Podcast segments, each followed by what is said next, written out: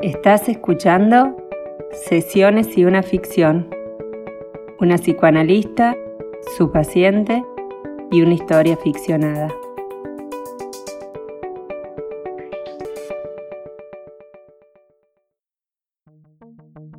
Hoy te cuento el caso de Juana, una paciente a quien le dolía su existencia.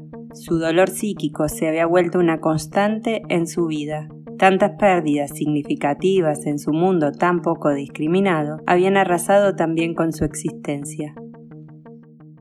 Juana tenía 40 años de edad cuando llegó a mi consultorio, y hacía 10 años que atravesaba una depresión. Sí, así como lo escuchan, 10 años de depresión. El ser humano, lamentablemente, no puede sostener 10 años de bienestar, pero sí puede sostener 10 años de depresión seguidos. Juana llegó muy resistente a verme casi sin energías y descreída de lo que venía a buscar. Había sido prácticamente obligada a consultar por todos sus médicos que la trataban. Ellos estaban cansados de decirle que sus dolores no eran físicos. No le encontraban nada. Ella tenía que buscar algún otro tipo de ayuda. Su marido tampoco aguantaba más la situación familiar. Ella era madre de tres niños. El más grande tenía once años, le seguía uno de nueve y un último de cinco que iba al jardín. Los dos últimos los había tenido transcurriendo su enfermedad. Durante sus embarazos y estados de posparto, ella había echado la culpa de su malestar a las hormonas y a la falta de sueño. Pero ya este justificativo no alcanzaba. Había consultado compulsivamente las diferentes especialidades por diferentes dolores del cuerpo y síntomas que no eran nada, pero que dolían todos. Y era así, no tener un diagnóstico de lo fisiológico, no tener ninguna enfermedad en el cuerpo no significa que el cuerpo no duela. A ella le dolía el alma, le dolía el aparato psíquico, y ese dolor a no poder detectarlo, y por ende tampoco decirlo, hacía que le duela todo el cuerpo. Y a esto lo agrego yo, le dolía su existencia. Juana ya no dormía más de una hora de corrido, le costaba bañarse y hasta estaba con un índice importante de desnutrición. ¿Qué había pasado hace diez años? ¿Qué había sucedido para marcarla así? ¿Por qué hacía diez años que ella se sentía mal? ¿Por qué llevaba diez años seguidos de depresión? ¿Por qué no había podido pedir ayuda antes? ¿Por qué no se permitía una vida mejor? Preguntas que me rondaban en la cabeza y que seguro que a ustedes al escuchar esta historia también. Ella hacía diez años había perdido a su madre o mejor dicho, no había podido perder a su madre. Su madre se llamaba Ana. Había muerto hacía diez años de un cáncer terminal en tres meses, y Juana no lo había podido superar. En esos tiempos donde su mamá estaba enferma, ella sabía que su mamá iba a morir, y su muerte no la había tomado de sorpresa.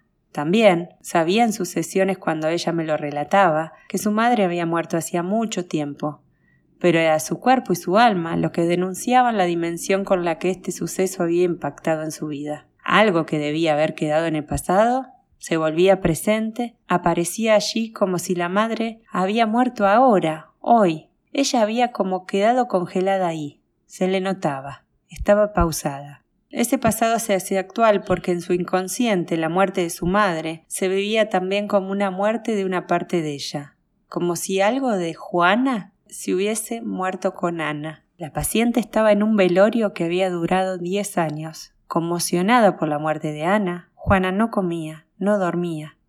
Lloraba por la partida de su madre y no le encontraba explicación. No tenía fuerzas para levantarse, no podía ver el sol. Su color, cuando la conocí, era gris topo. Su piel parecía como si le faltara oxígeno. Estaba aún metida de cuerpo y alma en una sala velatoria sombría. La paciente parecía mutilada en su ser por la pérdida de su madre. No detectaba lo que sentía, no detectaba quién era. Ella se había convertido en una muerta viva, representando así a esa muerte que se le había venido encima. La muerte de esta mujer le había eclipsado su existencia, y por esta razón ella también había repetido la historia. Había también sido una madre muerta, una madre zombie, en estos diez años para estos tres hijos. Ella por momentos no podía creer que su madre se había ido. Tenía una foto muy grande en su casa donde le había hecho una especie de altar y le hablaba todos los días. Se acostaba a dormir y soñaba que la mamá, a la mañana siguiente, pasaba por la casa y la llamaba, cosa que no iba a pasar más. Ella lo sabía, pero su mente no se quería dar por vencida. Su mente quería creer que no había pasado lo que sí había pasado. Ella estaba muy enojada por el abandono que su madre sin querer le había hecho, y lo que es peor aún, no podía detectar esa emoción que la atravesaba. Yo pensaba, ¿por qué la muerte de la madre no había podido ser duelada? ¿Qué pasaba con esa hija que no pudo perderla? ¿Será la primera vez que esta mamá la abandonó? ¿Por qué tanta autodestrucción y falta de ganas de vivir? ¿Era culpa de sobrevivir? ¿De sobrevivir a la madre y al padre? ¿Debería Juana vivir así la vida para poder vivirla? Empezar a tener una relación terapéutica con ella fue muy difícil porque no tenía ganas de nada, y yo entraba también en esa falta de voluntad. Además, me hacía sentir que yo era su castigo. Y yo pensaba, ¿sería un castigo para ella sentirse viva? ¿Sería un castigo que alguien desee por ella? Yo la quería ayudar, y para primero ayudarla la derivé a una psiquiatra para nivelar sus valores corporales y hacer con sus necesidades fisiológicas. Atendería primero al cuerpo, como lo hace una madre, para después poder ponernos juntas a pensar en ella. Primero había que sacarla del peligro de muerte y ordenar sus necesidades y prioridades. Su voluntad, después de tantos años sin tenerla, debía ser reforzada tomando voluntad en pastillas. Así la llamábamos a su antidepresivo.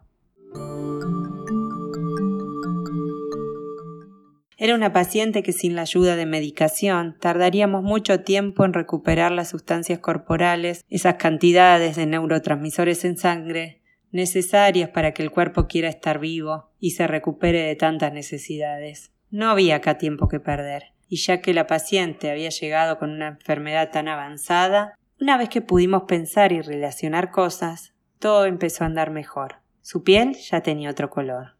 Sus ojos verdes brillaban y estaban más abiertos. Se hizo un corto de pelo diferente. Su postura estaba más erguida, su ropa colorida, y hasta había empezado a ayudar a sus hijos en las tareas del colegio. La atormentaba el tiempo perdido, eso sí. Cada vez que ella se conectaba con lo perdido, con la pérdida, aparecían sus zonas más oscuras, ella no podía perder más, no podía ni sentir que perdía el tiempo. Pero no era solo eso. Creo que atrás de esto obvio se iban a esconder otras cuestiones principales de este caso. Yo intuía que había una repetición en el tiempo. Aparecía una madre que de nuevo abandonaba. Ella como madre había abandonado psíquicamente a sus hijos, pero también algo me hacía sentir que no era la primera vez que la abandonaban a ella como hija. Sentirse viva le daba mucha culpa de haber sobrevivido a sus seres queridos muertos. Y acá la revelación, aquello que se puede decir después de mucho tiempo de no poder decir, aquellas palabras que aparecen y nombran, historizan al ser, vienen a darnos aquel capítulo que faltaba. Fue recién al año y medio del tratamiento, cuando la paciente me logró contar algo que fue contundente. Apareció como aquel elabón que faltaba en su historia clínica. Ella había nacido melliza de un nene, Juan. Sí, como lo escuchan.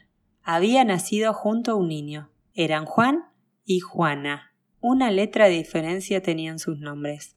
A sus siete meses, ambos habían enfermado de meningitis. Ella lo supera después de haberla luchado bastante, pero Juan no había corrido con esa misma suerte. Su madre, Ana, había sufrido muchísimo esta pérdida y había depositado sobre Juana su sostén. Había estado la niña puesta toda su vida en el lugar de parche de la madre con este semejante dolor. Juana llevaba a su hermano muerto y a su madre hasta adentro de su nombre. Cuánto peso, cuántas injusticias, cuánto dolor, cuánta bronca, cuánta culpa de sobrevivir. Con estos nuevos datos que aparecían en sesión, ahora teníamos el capítulo que le faltaba a su vida para darle un sentido a tanto sufrimiento. A ella no le habían enseñado a separarse, nunca, ni en el nacimiento con su madre, ni tampoco de su hermano muerto. Es por todo eso que ahora cerraba, como las separaciones posteriores a Juana le costaban tanto. Ella se había sentido mutilada en su ser desde los siete meses de vida cuando muere su hermano. Su madre se había pegoteado tanto a ella que no la preparó tampoco para el día que falte. A Juana hubo que volverla a recortar por las líneas de puntos, marcar sus fronteras, marcar sus adentros y afuera, ayudarla a encontrarse con el dolor desde el dolor de una pérdida importante, pero no ya desde una mutilación. A los tres años de su tratamiento, Juana ya había dejado su medicación, había empezado a trabajar y su aspecto era totalmente diferente. El enojo, la desesperación por el abandono y las culpas habían pasado. Ya no limpiaba culpas en su casa siendo una muerta viva. Ahora trabajaba fuera en el mismo lugar que trabajaba su madre. Ganaba su plata, no sentía que dependía económicamente ni efectivamente de nadie. Se quería y quería a su familia. Se festejaba maquillándose y vistiéndose de colores. Cocinaba a sus hijos y a su marido para mimarlos. Lejos había quedado su historia y sus pérdidas. Hoy conectaba con las ganancias. Ella ahora era madre y no solo hija. Era ahora mujer y ya no una niña desamparada. Era la dueña de su propia vida y de su nombre. Nadie más. Muchas gracias por escuchar mis historias. Mi nombre es Pilar Cid. Me encontraste en las redes como arroba.